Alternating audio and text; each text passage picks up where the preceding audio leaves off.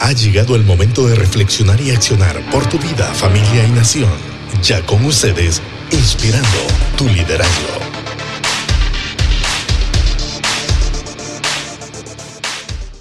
Marcos Díaz, 46. Voy a ir desarrollando esta lección del ciego Bartimeo. Cada uno de nosotros, yo sé que conoce a una persona ciega y es tan difícil. Yo tengo un par de amigos ciegos que comparto con ellos y wow, les he preguntado cómo es la vida de una persona que no puede ver y es tan complicada, tan difícil. Yo no me lo podría imaginar. Me imagino que cada uno de nosotros conoce a alguna persona en este sentido y, han contado las historias que pues eh, pasa una persona que no puede ver. Solo de imaginarlo es, es complicado, imagínense. Bartimeo era un hombre ciego. Antes de leer pongo el contexto. Un hombre ciego imposibilitado para salir adelante por su propia cuenta. Acostumbraba a sentarse junto al camino transitado entre Jericó y Jerusalén. Por cierto, este camino era muy difícil, muy complicado. Era muy transitado también porque por ahí pasaba todo el comercio de esta zona.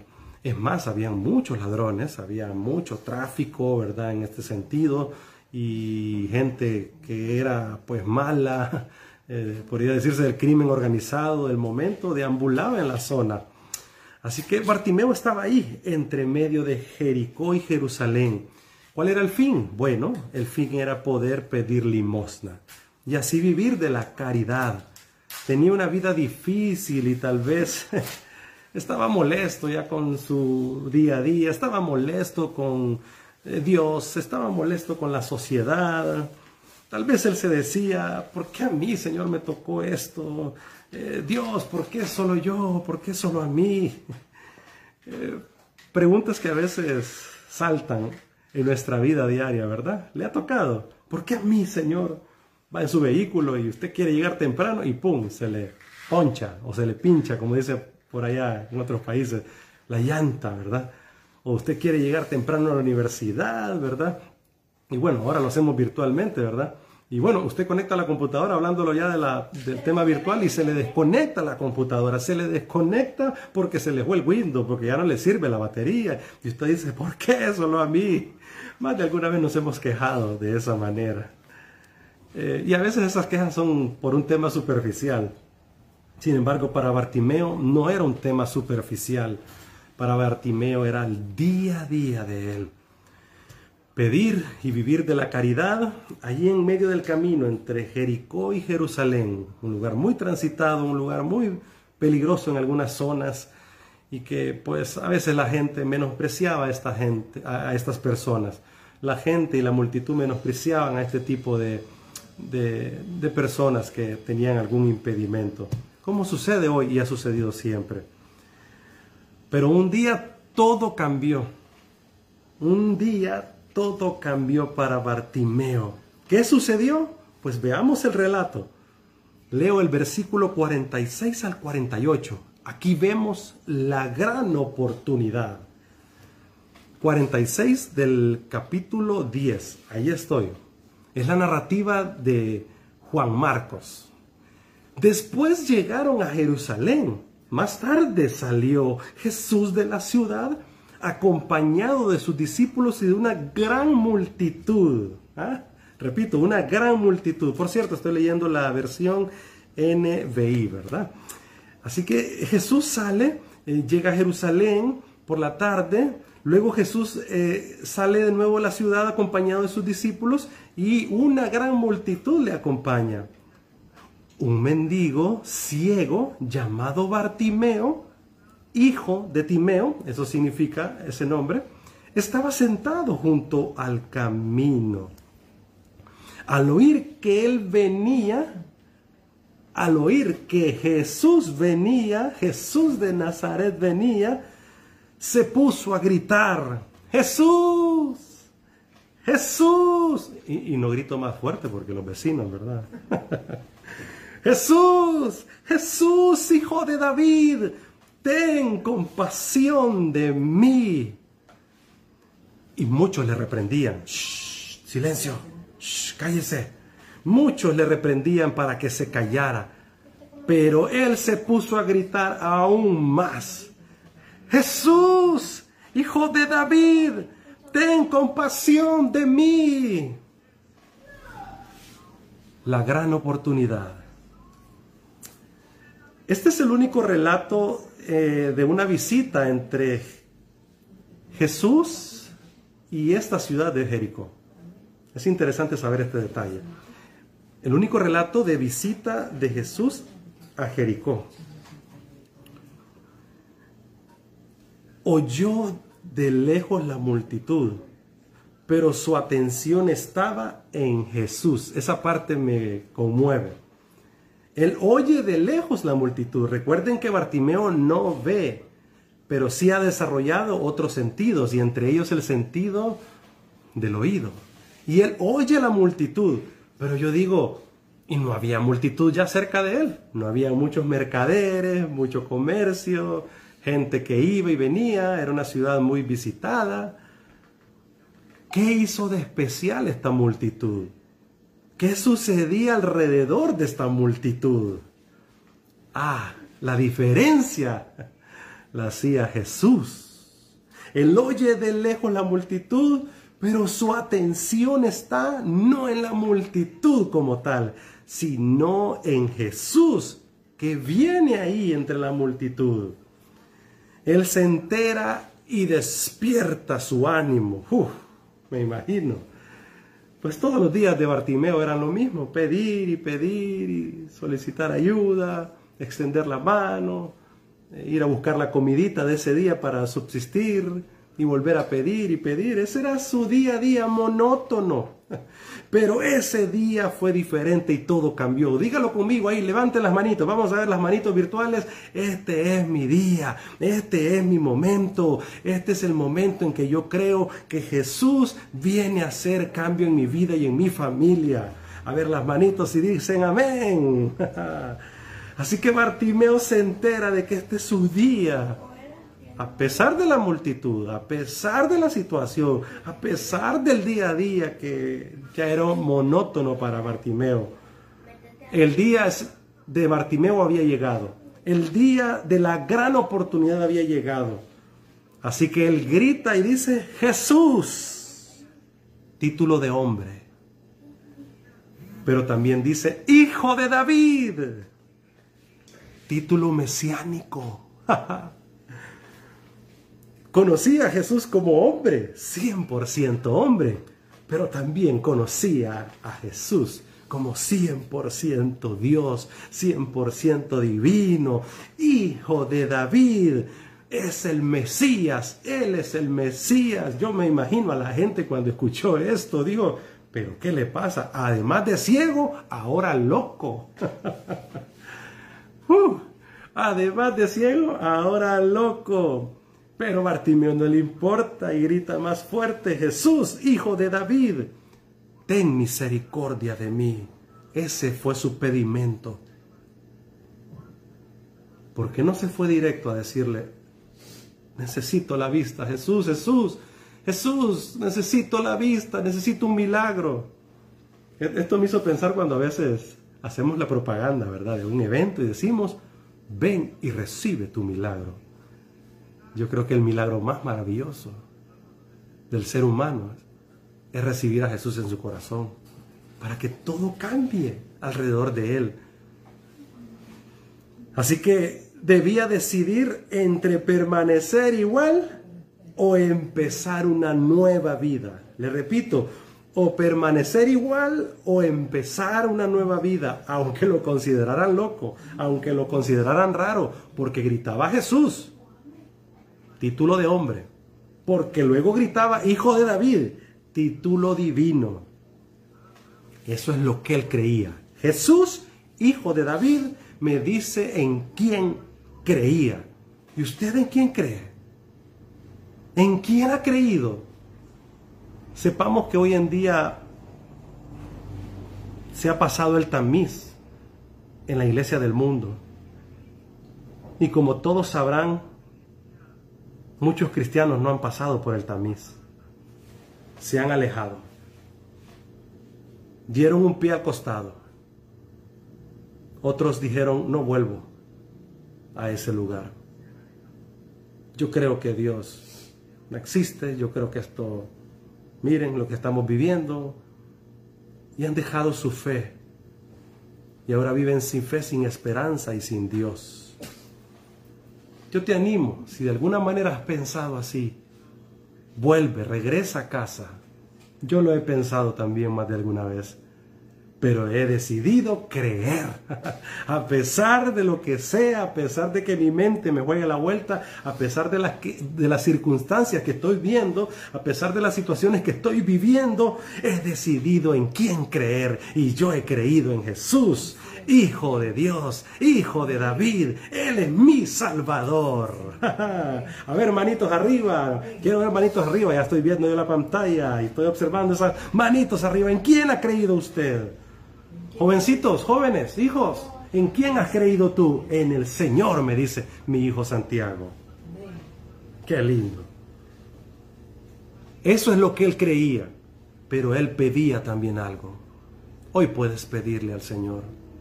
Yo le podría decir al Señor con mi familia, Señor, aumenta nuestra fe primero. Aumenta mi fe. Quiero comenzar a creer y a confiar más en ti, Señor. Y le diría también como Bartimeo, ten misericordia de mí. No vio primero que él necesitaba la vista. él vio primero que necesitaba misericordia. Eso necesitamos hoy. Versículo 49. Este es el gran momento. Verso 49 del capítulo 10. Estamos en Marcos Dice entonces el 49, muchos, perdón, vamos a ver, aquí está, el 49. Jesús entonces se detuvo y dijo, llámenlo. Así que llamaron al ciego. ¿Y sabe qué dijo la gente? Como es la gente, tremenda. Llámenlo, dice Jesús. Y entonces la gente dice, hey, Bartimeo, ánimo, ánimo muchacho, levántate que te llama Jesús. Así es la multitud. Primero te pisotea, te dice callate, hacete un lado, que vos no servís para nada.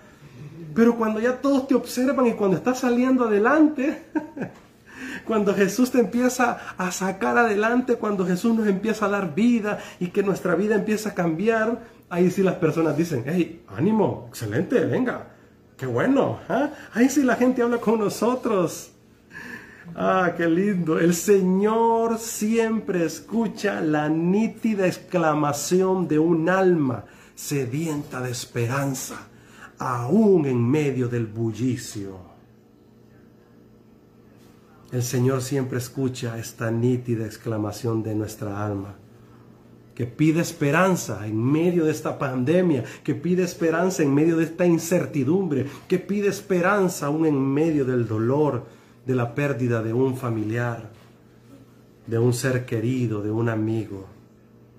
Yo le he dicho al Señor, Señor, susténtame, Señor. Me acordé de la canción de Marino ahorita. Susténtame, Jesús, que tengo miedo y hoy no quiero regresar. Qué lindo, ¿verdad? Dame fuerza, dame aliento, no te olvides de mi llanto, dame fuerza, dame aliento, no te olvides, porque débil soy. Qué lindo que el Señor escucha a esta alma sedienta. Señor te escucha esta noche. ¿Qué tienes para pedirle? Yo pediría como Bartimeo, misericordia de mí primero, Señor. Misericordia por mi familia. Yo me preguntaba en esta escena, ¿por qué Jesús no fue directamente donde estaba Bartimeo? ¿Mm? ¿Por qué Jesús no fue? ¿Por qué digo, llámenlo? Marcos en la narrativa nos dice que Jesús mandó a llamar a Bartimeo. ¿Por qué no fue directamente donde estaba el ciego? Pensé y me dije, Quería desenmascarar al sistema. Eso quería hacer Jesús. Desenmascarar la multitud. Desenmascarar al sistema. Un sistema egoísta, hipócrita, malvado, sin amor, sin empatía. Que primero le estaba callando y le estaba diciendo, Shh, cállate. Que vos sos un, uno de menos. Que vos sos un cualquiera. Vos no servís para nada. Cállate, que ya, toma, tomate este un par de monedas. ¿Ves que te las doy? Así es la sociedad hoy en día. Han visto, nuestra sociedad no usa la mascarilla. Eso me dice falto de amor. La gente no usa mascarilla, no usa gel, no respeta el distanciamiento. Eso me dice falto de amor, falto de misericordia, falto de respeto, de educación. Y me calmo un poco porque si no me enojo más. Pero me molesta ver mucho a la gente cuando voy en mi vehículo y no respeta al prójimo con el simple hecho de usar una mascarilla. Y hay cristianos bárbaros. Bueno, calmado Raúl, bájele un level. y hay cristianos que hasta dicen, no, yo no uso mascarilla porque yo tengo fe. Yo soy un hombre de fe. Cuidado con la super fe. porque la super fe te puede llevar a consecuencias terribles. Y no solamente para ti, para los demás. Jesús le quería dar una lección a la multitud. Jesús le quería dar una lección también al sistema. Jesús quería desenmascarar al sistema. Por eso entonces llamó a Bartimeo. Por eso no fue donde él, sino que le llamó. Y demostró que los que estaban alrededor de Bartimeo eran unos hipócritas, eran egoístas, malvados, sin amor. Pero cuando se trata de intereses, ahí sí va, venga Bartimeo, que le llama Jesús. No te dejes atrapar Tú que me estás escuchando y viendo, no te dejes atrapar por el sistema. No escuches la multitud. No escuches el sistema. Huye de ellos más bien. Pero cuidado, cuidado, porque estamos metidos en las redes sociales. ¿Y qué contenido estamos viendo? ¿A quiénes estamos oyendo? Yo les aseguraría que si estuviera con una nota roja aquí o una nota amarillista, hmm, tendría miles conectados aquí si estuviera hablando de los pastores, si estuviera hablando del gobierno, si estuviera hablando de, mi vecino, de alguien, vean qué sinvergüenzada esta y empiezo a hablar de estas cosas así, ¡ja! Eso le toca la semillita a la multitud de, del egoísmo que tienen, de la hipocresía que tienen, de, de la maldad que tenemos como seres humanos. Así que este es nuestro gran momento y Jesús está pasando hoy aquí por nuestra casa y nos dice, aprovecha este momento. ¿Qué tienes para pedir? Yo pediría, Señor, misericordia. Avanzamos al versículo 50, ¿les parece? Entonces él arrojando la capa, mire, así como que, como que tengo esta camisa y yo me la quito, ¿verdad? Que es una capa. ¿ah? Vino Bartimeo y entonces dice que él arrojando la capa, dio un salto, medio me levanto, ¿verdad? Para que, para que se vea. Dice que quitó su capa, dio un salto y se acercó a Jesús. Arrojó su capa, la quitó y la arrojó. Habla de un pasado. Dejó su pasado. sin ver lo que de repente iba a ocurrir un momento más adelante. Él dijo, voy a actuar en fe y dejo mi pasado. ¿Qué pasado tienes que dejar tú? ¿Qué rencores tienes ahí adentro que hay que dejar? ¿Qué odios? ¿Qué resentimientos? ¿Qué cosas hicieron tus padres que, hasta esta fecha tú te has cargado con ellos? ¿Qué te ha hecho, eh, no sé, hasta el mismo gobierno? Porque yo, me reconozco, a veces uno se sobrepasa, ¿verdad? Con, con nuestros gobernantes, cómo eh, nos mal gobiernan, mal administran. Yo digo, Señor, descargo todo esto mejor en ti, Señor, quiero descansar en ti. Porque estamos tan cargados de un pasado social, de un pasado político, de un pasado emocional, sentimental. A esto le llamaría yo la gran decisión. O, le arreglo así, la gran acción es una nueva palabra. Vamos a, a, llevársela a la Real Academia Española. La gran acción Vamos a accionarnos, vamos a, a quitar la capa y arrojarla. arrojar ese pasado, me voy a levantar y voy a ir a Jesús. Un pasado que me habla de quitar la capa, eso identificaba a la gente que pedía en aquel tiempo. Una capa hacía que esa persona fuera identificado entre todos de que era una persona excluida, que necesitaba ayuda y había que ser entonces eh, compasivo, ¿verdad? Con esa gente. Así que él quitó ese pasado y dijo, no más este pasado, me quito la capa, me levanto, este es mi presente. Mucho tiempo sentado aquí, mucho tiempo pasándolo aquí eh, a, costillas de otros, a, a la mendicidad de otros. Ese era su presente y dijo, me levanto, no más este presente. Y vino a Jesús su futuro. ¿Cuál es su futuro? ¿Cuál es su futuro? ¿La vacuna del COVID? Ah, que ya la vacuna han visto, ¿verdad? Llegando la vacuna a tal país, llegando la vacuna a tal región. ¿Cuál es su futuro? ¿En dónde está puesto su futuro? ¿En dónde está puesta su confianza? Le pregunto más específicamente. ¿En dónde está puesto su credo, su fe? Lo que realmente nos sostiene en este tiempo no es ni las finanzas, no es ni, ah, ni la salud, yo platicaba con mi amigo Joaquín Tomé y él me corrigió y me encantó. Hablábamos y, le digo, hola Joaquín, ¿cómo estás Raúl? Con salud, le digo yo.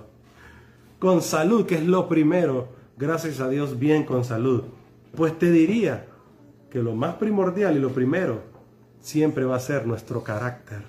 Lo más importante y lo que nos sostiene es nuestra fe, nuestro carácter, nuestra confianza en quién está cimentada y yo dije, tienes razón.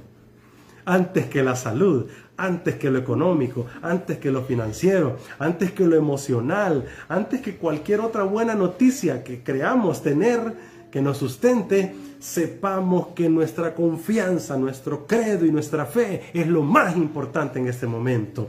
Y Jesús debe ser esa fe nuestra. La persona de Jesús debe ser en quien nosotros debemos de confiar para un futuro prometedor. ¿Sabe que Bartimeo estaba ya en el proceso de recuperación de su visión? Todavía estaba ciego físicamente, pero él estaba viendo la cruz por dentro. Él estaba viendo a Jesús por dentro. Así que estaba en ese proceso de nuevo de encontrar visión a su vida, propósito a su vida. Podemos tener bien nuestra vista. Tesoro, podemos estar con nuestra vista muy bien. Pero nuestra vista física. Pero ¿qué tal nuestra visión hacia el futuro? ¿Qué tal nuestra visión de lo que Dios tiene para nosotros como propósito? ¿Nos hemos desviado del propósito? Este es el momento de tomar la gran acción la gran decisión como lo hizo Bartimeo. Versículo 51, y vamos hacia el final de esta interesante eh, plática de su palabra. Esta plática que nos desafía inspira y que solamente su palabra lo puede hacer. Versículo 51 en la primera parte. Así que Bartimeo se levanta, arroja su capa, va y se acerca a Jesús. Y dice el 51, ¿Qué quieres que haga por ti? Le pregunta Jesús. ¿Qué quieres que haga por ti? A esto le llamaría la gran pregunta. ¿Qué quieres que haga por ti? El Señor nos pregunta, ¿qué quieres que haga por ti? Jesús siempre nos pregunta sabiendo que nosotros sabemos la respuesta. Jesús siempre nos pregunta sabiendo que nosotros sabemos la respuesta. ¿Por qué Él nos pregunta, ¿qué quieres que haga por ti? Y ya sabiendo nosotros la respuesta porque Él quiere oírlo de nuestra voz, Él quiere oírlo de nuestra boca, Él quiere oírlo de nuestro corazón, porque nos tiene tan desviado, tan distraído muchas cosas. Es más, hay gente que ahorita está volteando a ver al televisor ahí el partido, ¿verdad? O viendo la, la Betty la Fea, o viendo el Netflix, como es un amigo.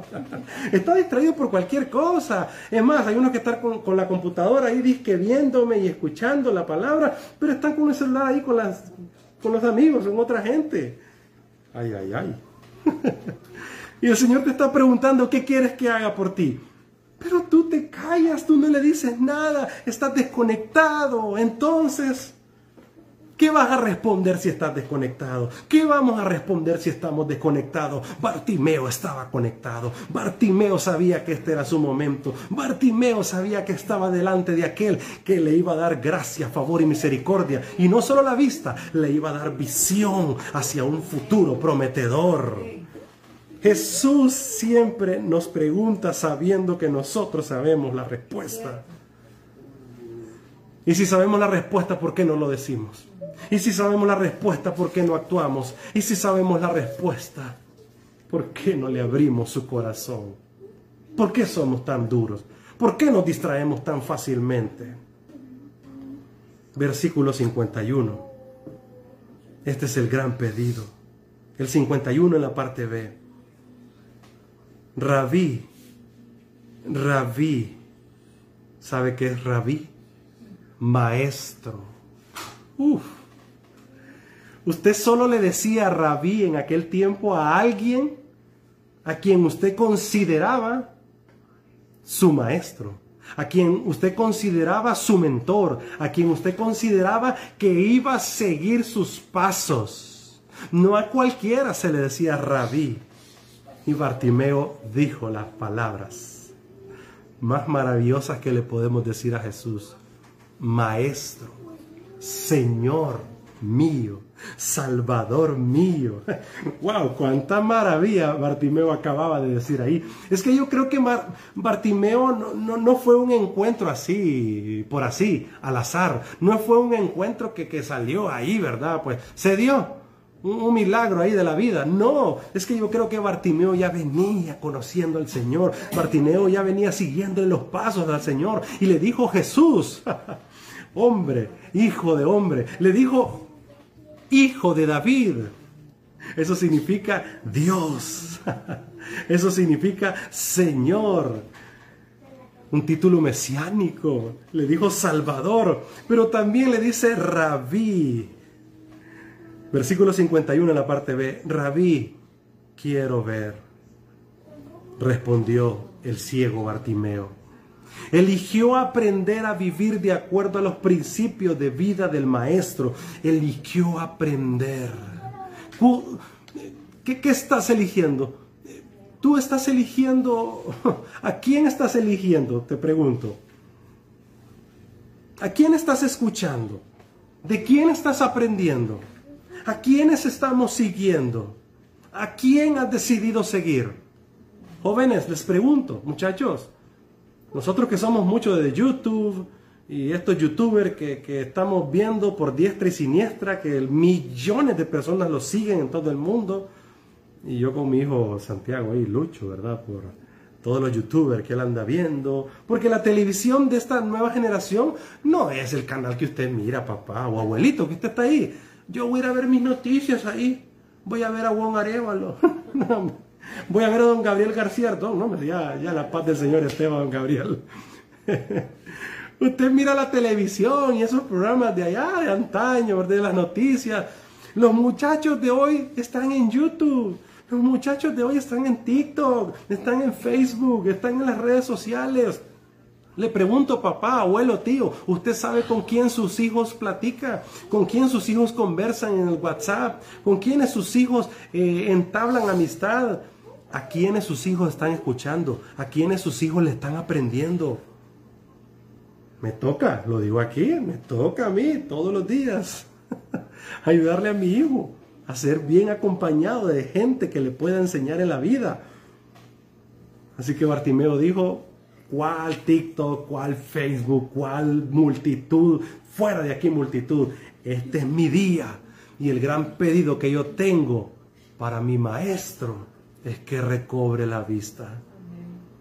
Rabí, maestro mío, elijo aprender a vivir de acuerdo a, tus principios de vida. ¿Y sabe qué es esto? Cuando Bartimeo está diciendo esto, que recobre la vista, es que Bartimeo está dejando su pasado. No va a volver a pedir, no va a volver a ser un mendigo, no va a volver a vivir de lo que otros le dan. ¿Ah? ¿Y de qué iba a vivir entonces? ¿De qué va a vivir Bartimeo ahora? Si Jesús lo sanaba, se acabaría su principal fuente de ingreso. ¿Sabe cuál era su principal fuente de ingreso? No era el dinero. No. Era la lástima. Era la lástima de la multitud. Era la lástima de la gente que pasaba alrededor de él y de lástima vivía, de lástima desayunaba, de lástima cenaba, de lástima estaba viviendo. Y Jesús le dijo, tengo algo mucho mejor para ti, no tengo lástima para ti, tengo gracia, misericordia, favor, tengo lo mejor para ti, propósito de vida. Así que Martimeo ya no volvería a pedir. Entonces, ¿de qué iba a vivir? Bueno, si estaba viviendo la lástima. Eh, ¿Qué peor que eso? Jesús le dice, tendrás una nueva vida. Así que Bartimeo decidió enfrentar esa nueva vida con su maestro. Alguien levanta la mano, a ver, manitos digitales, a ver los emoticones de manitos arriba. ¿Cuántos dicen, yo decido vivir ahora mi nueva vida en Cristo con mi maestro, mi Señor, mi Salvador? Y termino, versículo 52. La gran respuesta. Puedes irte. Bartimeo, puedes irte, le dijo Jesús. Tu fe te ha sanado. Al momento recobró la vista y empezó a seguir a Jesús por el camino tu fe te ha salvado. Más que cualquier cosa física o material, lo que necesitamos hoy en día es fe. Hoy más que nunca. Fe. Ni las finanzas, ni las posesiones, ni la salud. Ya me enseñó mi amigo Joaquín Tomé, ¿verdad? Que más importante que la salud hoy es el carácter, la fe, la confianza. en quién estoy creyendo. Así que hoy más que nunca, más que cualquier cosa física o material, lo que necesitamos es fe, es creer. ¿En quién estás creyendo? ¿En quién estás confiando? ¿En quién estamos confiando? Hoy te dice Jesús, estoy pasando por aquí, estoy pasando por aquí. ¿Qué quieres que haga? ¿Qué quieres que te dé? Mm. Yo digo, Señor, necesito gracia y misericordia. Lo demás es añadidura. Fíjese, que con respecto a creer, hay tres tipos de personas. Los que dejaron de creer, que el Señor tenga compasión de ellos y Señor permítenos alcanzarles, permítenos hablarles de nuevo. Y si hay alguien aquí que es de los que ha dejado de creer, ánimo, fuerza. A veces a mí me pasa también. Y quiero estar en este grupo pero salgo inmediatamente y recapacito y digo, Señor, no, yo he puesto mi confianza en ti, Señor. Y dejo mi capa allí a un lado. El segundo grupo de las personas con respecto a creer son los que impiden que otros crean. Oh, por favor, no sea de este grupo. Yo ahí sí nunca. Ser piedra de, de tropiezo hoy en día es lo peor que puede hacer un ser humano ser piedra de tropiezo para que otro caiga, burlarse de otro, denigrar a otro, ver de menos a otro, pisotear a otro es lo que peor podemos hacer. Decirle a otro que no sirve para nada, decirle a otro que ya para qué la vida, decirle a otro que tu vida no tiene importancia. Eso es inhumano. No caigamos en ese grupo. Y hay un tercer grupo, los que creen a pesar de todo los que creen y confían aunque la circunstancia sea adversa, a pesar de lo que estamos viendo, a pesar de lo que estamos viviendo. Gran parte de la solución de nuestros problemas se encuentran en la capacidad de creer. ¿A quién le estamos creyendo? ¿A quién le estamos creyendo? Gran parte de las soluciones de nuestra vida diaria está en la capacidad de creer. Hoy te decimos, Señor, creo en ti. Aumenta mi fe. Quiero aprender a confiar más en ti, Señor. Y al momento recobró la vista. y empezó a seguir a Jesús. Este es el momento de recuperar nuestras fuerzas. Este es el momento de recuperar la vista.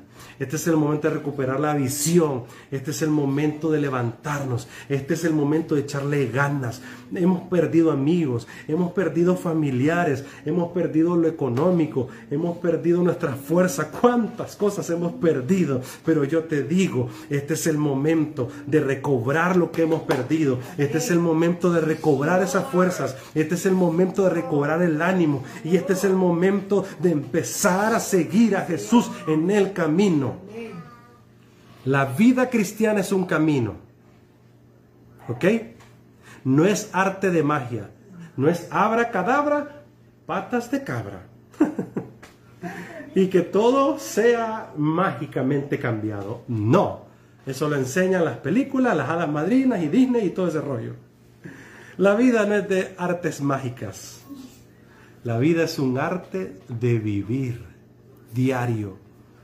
Y a Jesús se le vive diario en el camino hasta que ya entreguemos esta vida, hasta que Él venga en su segunda venida. Sé que necesitamos del Señor y este es el momento de decirle, Señor, quiero recobrar lo que he perdido, quiero recuperar lo que he perdido, quiero empezar a seguirte, Señor.